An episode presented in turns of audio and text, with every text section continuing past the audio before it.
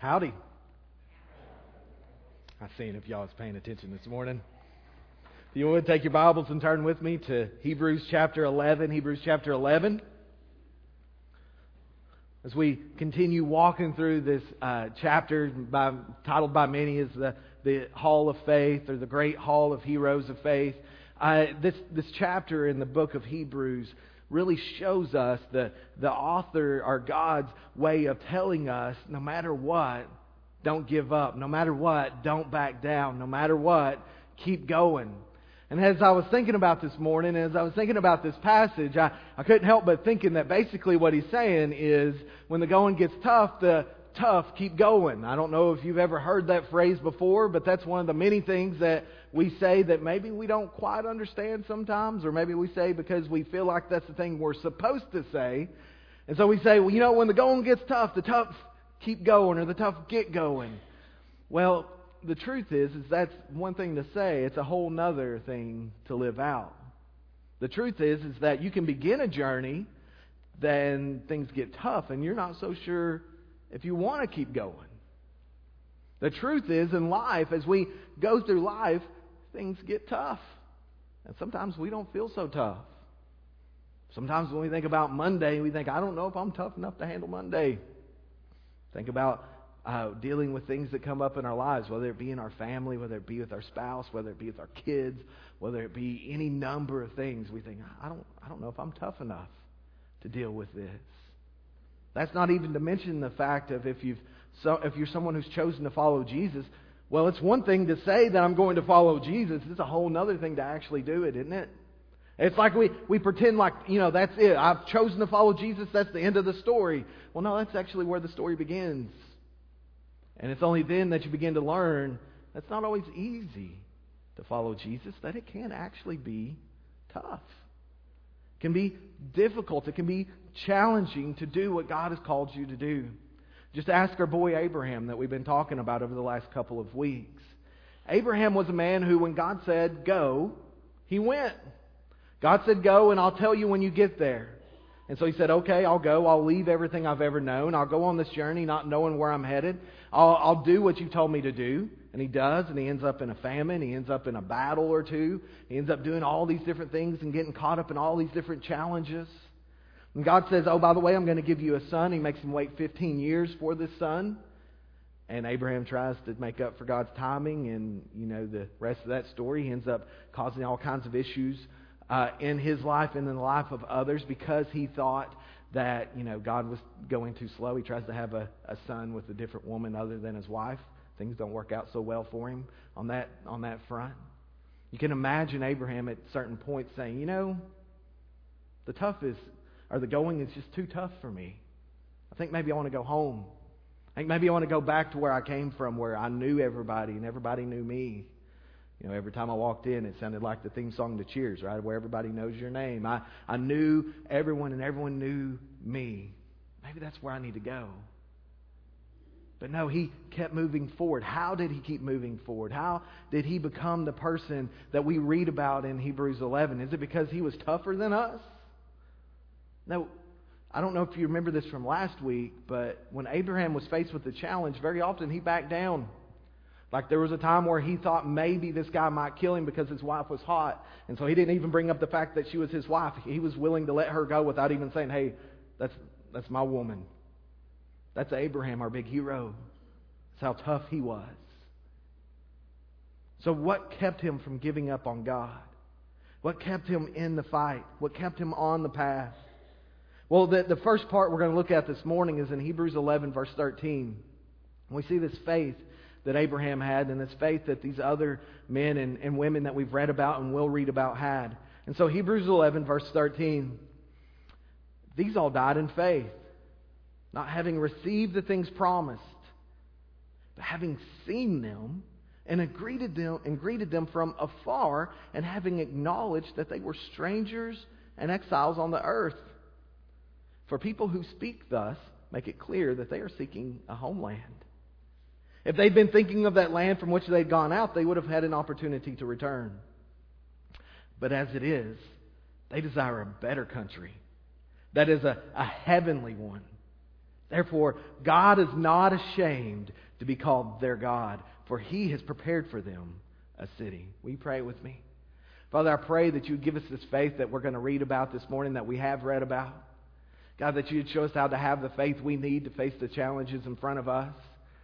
God, that you'd show us what it is you're calling us to, what it is you're calling us into, Lord, and that we would have the strength we need to walk with you. God, that you would give us the grace we need to follow you. God, that you would give me the strength and the wisdom to understand how to, how to open up and explain your word this morning. God, I pray that you would come and that you would fill our, our hearts with the Holy Spirit and that you would speak into our lives and that you would change us, Lord. God, we need your help. We need your help now. We pray in Jesus' name. Amen. And, so we, we see the first principle here is that these people who walked by faith and died by faith did so because they were focused on the right place. They had their eyes set on the right country. They had their eyes set on the right thing, the right uh, goal, if you will. You, you see, they, they stood in difficult times and they moved forward in difficult times because they looked past this world into the next. The author of Hebrews here is saying that these people who struggled and these people who made it, they struggled and they made it because they weren't looking in the here and now. They were looking for a better tomorrow. They were looking forward to the goal that God would one day give them. You notice that he says here that they died in faith. They never even got to lay their hands on the promise of God.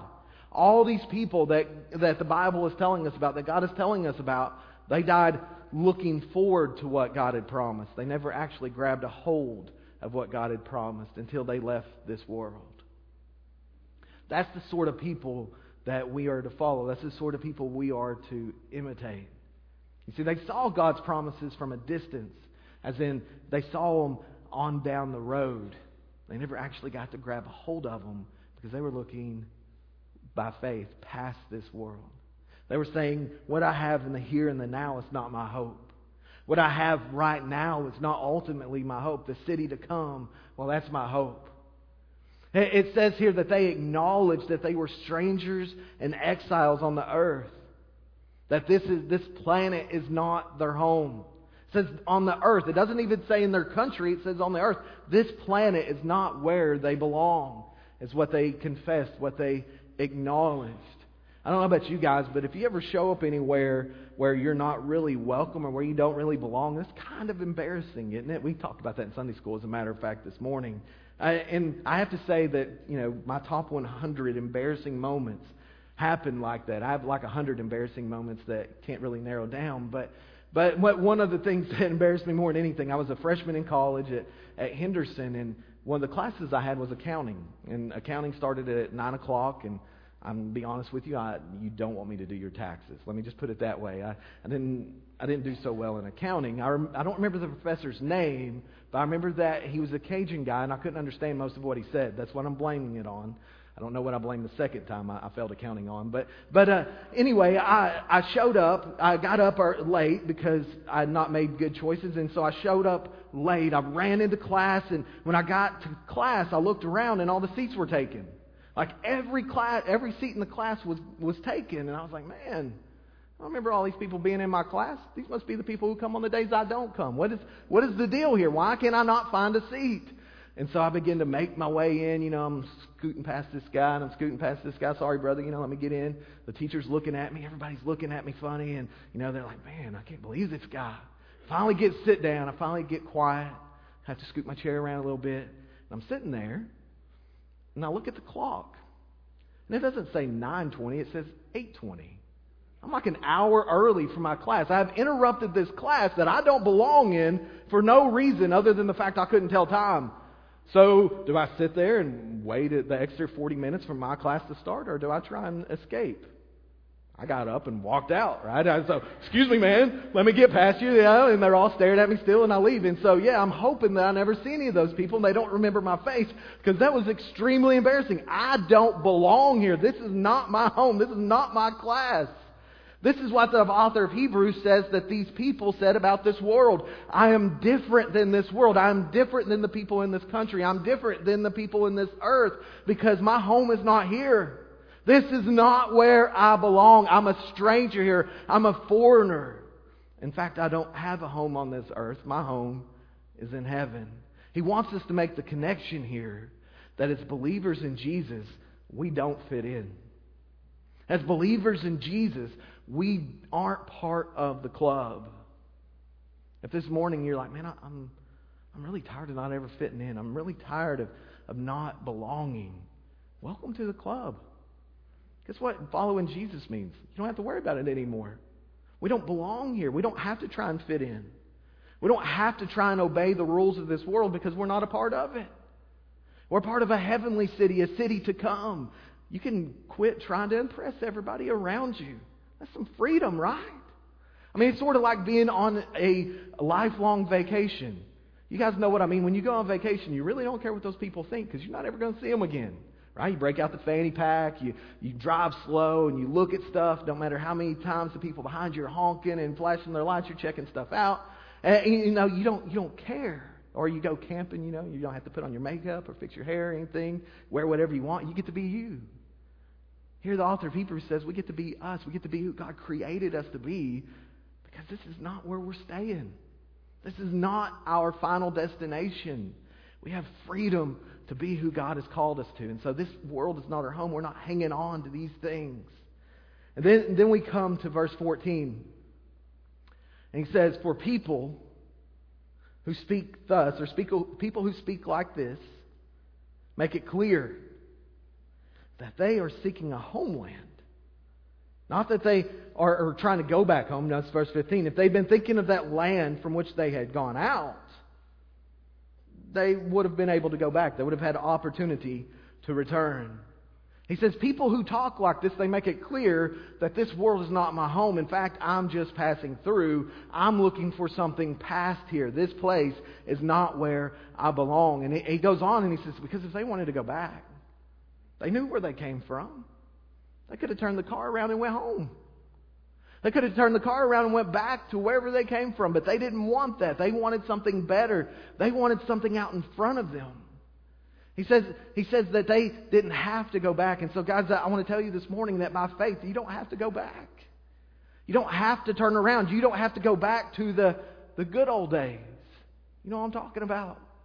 Uh, may, maybe you don't know what I'm talking about, but you know, there are occasions in those of us who came to Christ later in life where we think maybe, just maybe, the way I used to live might be better than what I'm doing now. Like it was so much easier when I could do whatever I wanted when I wanted. I didn't have to listen to Jesus and follow Jesus and do all these things He's calling me to. Surely that's easier. Or maybe if maybe if you, even if you don't have that experience, maybe as you look around you and you, you look at all these people who do whatever they want to do, and they don't have to follow Christ, and they don't uh, they aren't listening to Him, you think, man, that sounds easier. You know, maybe the good old days is better. Well, it's not. You know it's not. You know what the end result of the good old days is. You know that where you ended up with the good old days. Following Jesus, that gives you hope for a better tomorrow. To turn around and go back. Why? Why would you go back to that? Why would you go back to where you were? Why would you not keep moving forward to where God is calling you to? Why would you look at those who aren't following Christ and say, man, I want to live like them? I want to live for myself and do whatever I want. You can. But the end result is not a better home.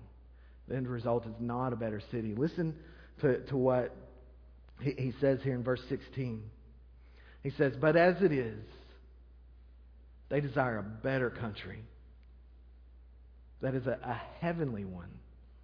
Therefore, God is not ashamed to be called their God, for He has prepared for them a city, a better country.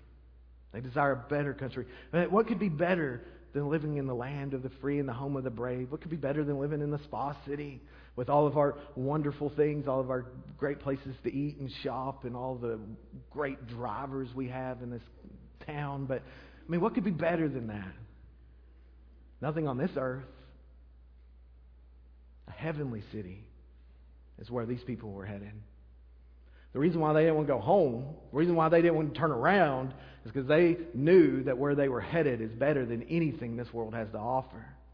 They were not headed to another nation, they were headed to a heavenly city, a spiritual city, an eternal land, a land where God Himself is prepared for them, a land whose builder and designer is God Himself.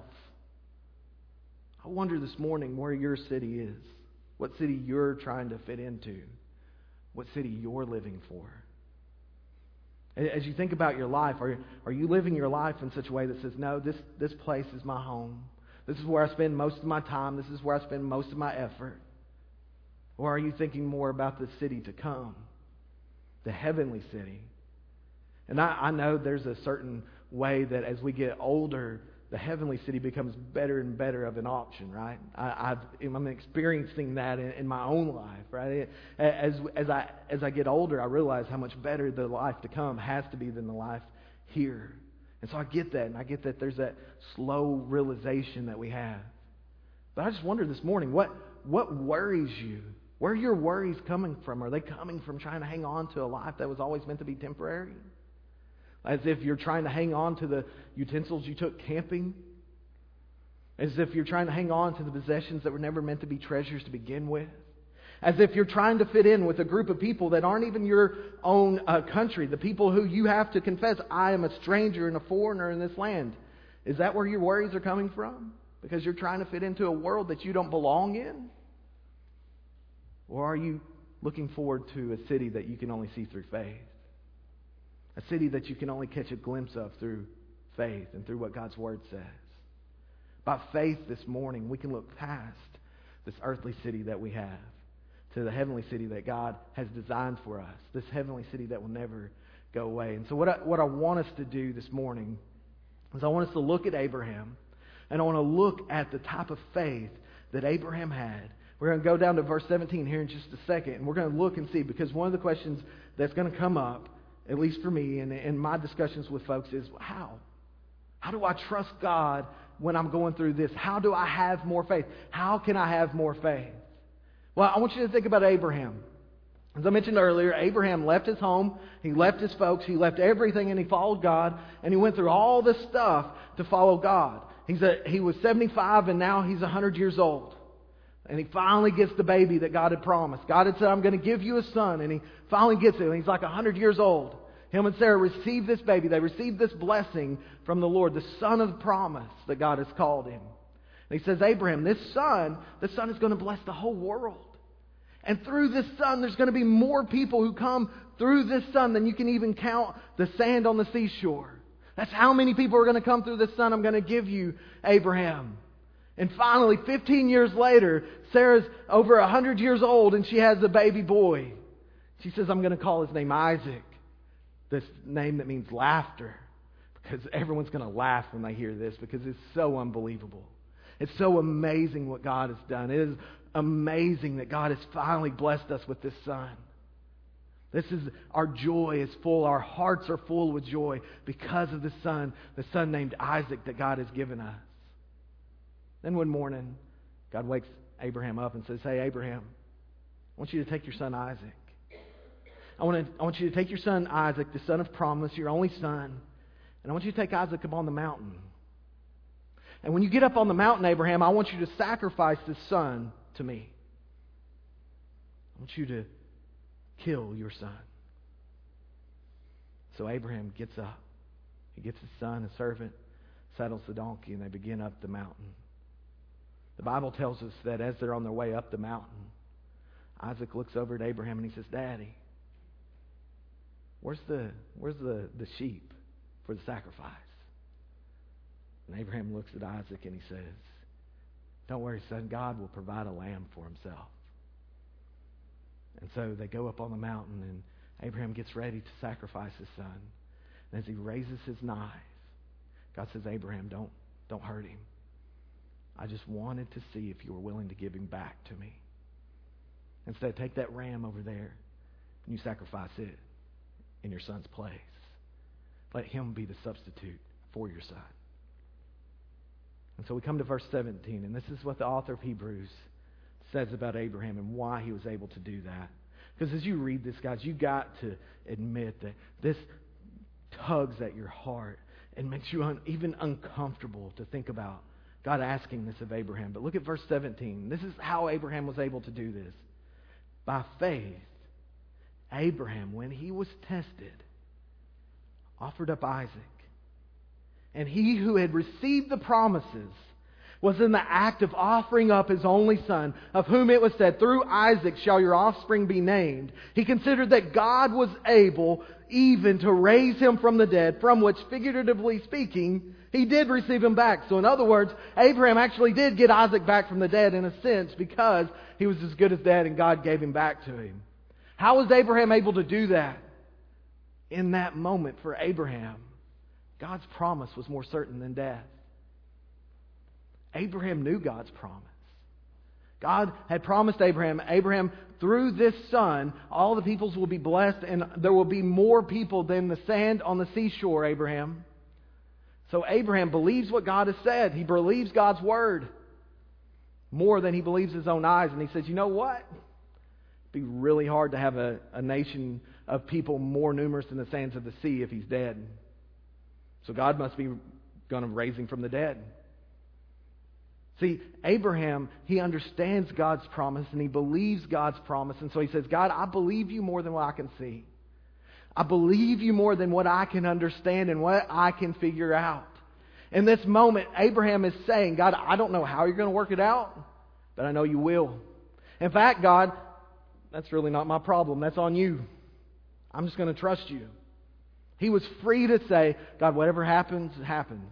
I know you have it under control, and I know you will take care of my son, and I know you will provide a way. I'm not going to worry about it. I'm simply going to put my faith in you. How was Abraham able to believe that? Because he just put one foot in front of the other and said, God, I'll believe you. I'll trust you.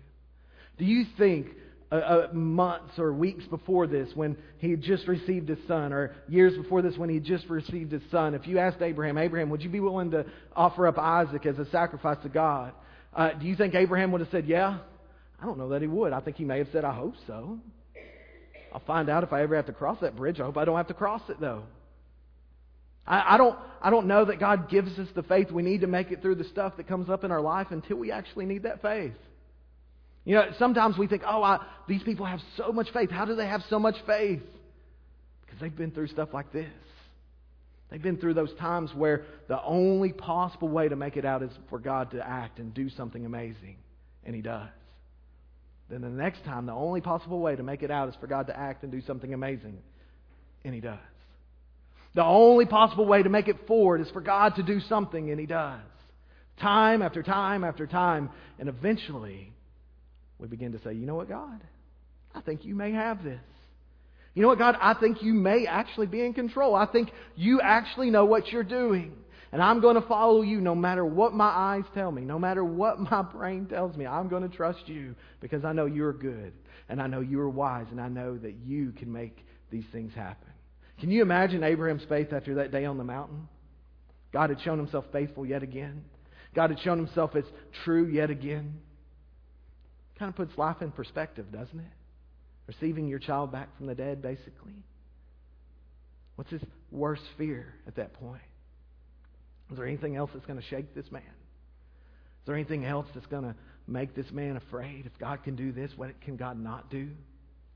Like if God, as you think about your own life and you look through all the things that God has brought you up through, and you look at your situation right now and you say, you know what, if he was faithful then, he'll be faithful now. If he was faithful then, He'll take care of me now. If he was able to do that then, he can do it now. He's the same God. If he was able to do this for Abraham, how much more so for us?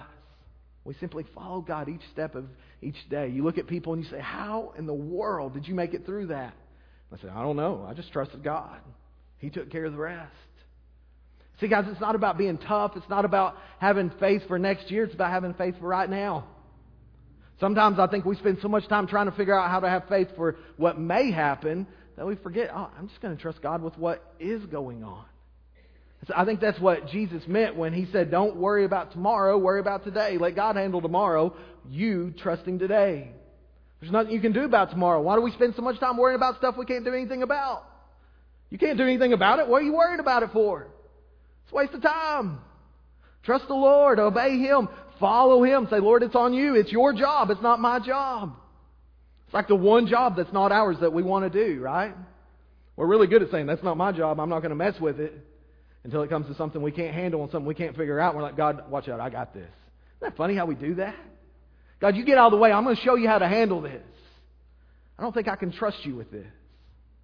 But God says, trust me today. Don't worry about tomorrow.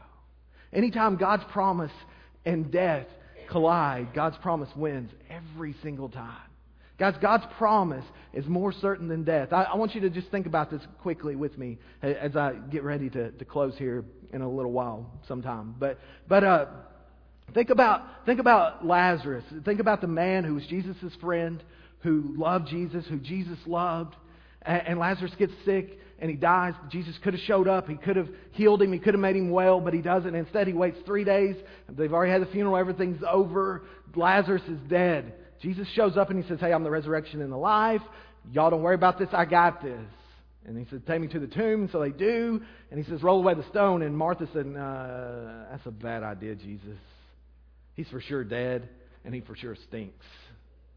I'm certain of this. And Jesus says, I don't care. Roll away the stone. So they roll away the stone. And Jesus says, Lazarus, come out. And Lazarus walks out. He says, Get them graves clothes off of him. He's not dead, he's alive. Death has met my promise that I am the resurrection and the life. See, death is no match for the promise of the Lord. You think about Jesus himself. He said, you, I, I will die, but in three days later I will rise again. And so he goes and he is crucified, he is flogged, and he hangs on the tree, he hangs on the cross. And he says, It is finished. And he gives up his spirit, and he pays for our sins, he pays for your sins. And the soldiers say, Make sure he's dead. Make certain he's dead. Take that spear and stab it in his side. And so they do, and blood and water come out. They say, Well, yeah, we're sure he's dead. We'll take him and put him in the tomb. And the Pharisees say, Let's make sure, let's make certain that this dead man stays dead. Put a big boulder in front of that tomb that no one can move, okay? In fact, put a seal on it to make certain that nobody moves that stone. Okay, well, and just to be sure, put some guards out there to make sure that this dead man stays dead. Three days later, God's promise and death collide, and Jesus walks out. He moves the stone so everybody can see he's not in there. Guys, when God's promise of eternal life and death come head to head, God's promise wins every single time. And if that's true, then what in this world could ever overtake us? If he who would not even withhold his own son from us loves us this much and is able to defeat death, what is there beyond what he can handle? What is there beyond what we can handle? How do we keep on keeping on? How do the tough keep going? How do we keep a smile on our face when we're facing heartache?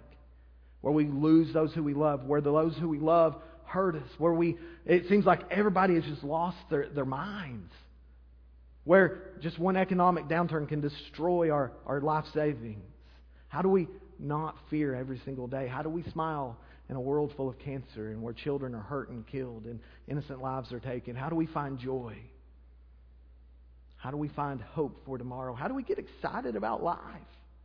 I mean, it can be kind of depressing if you turn on the news.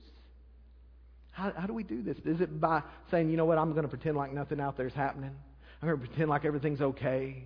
I'm just going to ignore all the stuff I got going on. Is that how we deal with it? That's not a good idea. That usually doesn't work out well, does it? Problems that we ignore tend to get worse. No, it's by realizing that this home is this world is not our home. It's about realizing that there's nothing that we have that is permanent, that there's nothing that we truly need that can be taken from us. Because God is our God and He has prepared a city for us, and that city won't be shaken no matter what happens here. It's by looking forward to tomorrow. It's by looking forward to that city whose builder and designer is God, this eternal city. And so I just wonder this morning if you're hurting, if you're trying to figure out how to press forward as you look at your life and you say, man, I don't know what to do here. I don't know how I'm going to handle this. Can I challenge you this morning and say, wait a minute, that's not my job. God, I'm just going to trust you and do what you called me to and let you figure out the rest. I'm not going to worry about tomorrow. I'm just going to worry about how I can serve you today. I'm not going to worry about these things I can't handle, and I'm going to let you handle them. I'm going to hand them over to you. It's by speaking like these people spoke, saying, This world is not my home. What I have here is not permanent. And if your voice isn't loud enough, if you can't say it loud enough to get through the stuff you're going through, find somebody else to say it back to you. Man, this isn't it. The Lord has a plan. He, has a, he knows what He's doing, and He's going to work all this out. You trust Him. You obey Him. He'll take care of the rest. Maybe find some people who need to hear that and go tell them so that when you need to hear it, they'll know, hey, remember what you told me? That works for me. I don't know if it works for you, but the best argument against me sometimes is what I've said in the past. I don't know if that's true for y'all, but you know, if somebody says back to you, well, you remember, that's what you said, you're like, oh yeah, God is going to take care of us. God is going to provide for us. God is going to work these things out. And so this morning, if you're struggling, ask the Lord, God, help me to, to see the city more clearly through faith. And if you don't know Jesus this morning, if you've never followed him, let me, let me give you the two options that we're really presented with in this world. The first option is do whatever you want, live however you want, live it up, do whatever you want to do. And then at the end, reap the rewards of that. Reap the rewards of doing whatever you want to do when you want to do it, only for you and for your desires. The Bible tells us that the rewards for that is death, eternal death. That's one option. The second option is to follow Jesus. To say, you know what? This world's not my home. I'm going to put my faith and I'm going to put my trust in Jesus. I, I know that He died on the cross. I know that He paid for my penalty, and I'm going to follow Him. I know that I'm wrong. I know I've been wrong, and I know I always will be wrong, and I'm going to ask Him to forgive me. It's not up to me, it's up to Him. Jesus says, Whoever believes in me won't die, but have everlasting life. He says, Follow me, trust on me. Doesn't say be perfect. Doesn't work out, does it? Not many perfect people in this world. Besides, if you ask my mama, you know, but other than that, there's not any perfect people in this world. We all deserve God's punishment. We all deserve God's wrath equally. The question is are you willing to say, you know what? I want you to save me. I want you to forgive me. And I want to follow you and spend eternity with you. If you're willing to do that this morning, would you come at, during our time of invitation? If you would stand with us. And as you stand, we have a time of singing, and this time of singing is a, is a time where you, uh, you just respond to the Lord in the way that He's calling you to. If He's saying, you know what, you need to trust me with this. I, I, and I don't know what everybody's got going on this morning, but just like always, everybody's got stuff going on they don't know how to deal with. And you, maybe God's just calling you this morning and say, you know what, you don't know what tomorrow holds, but I do. Put your faith in me. If that's you, then would you put your faith in Him this morning? If you've never trusted on Him. You've never followed him. Would you do that? Would you say, Lord, save me, redeem me, and make me whole and make me new? Let me pray for you, and after I pray, we'll sing.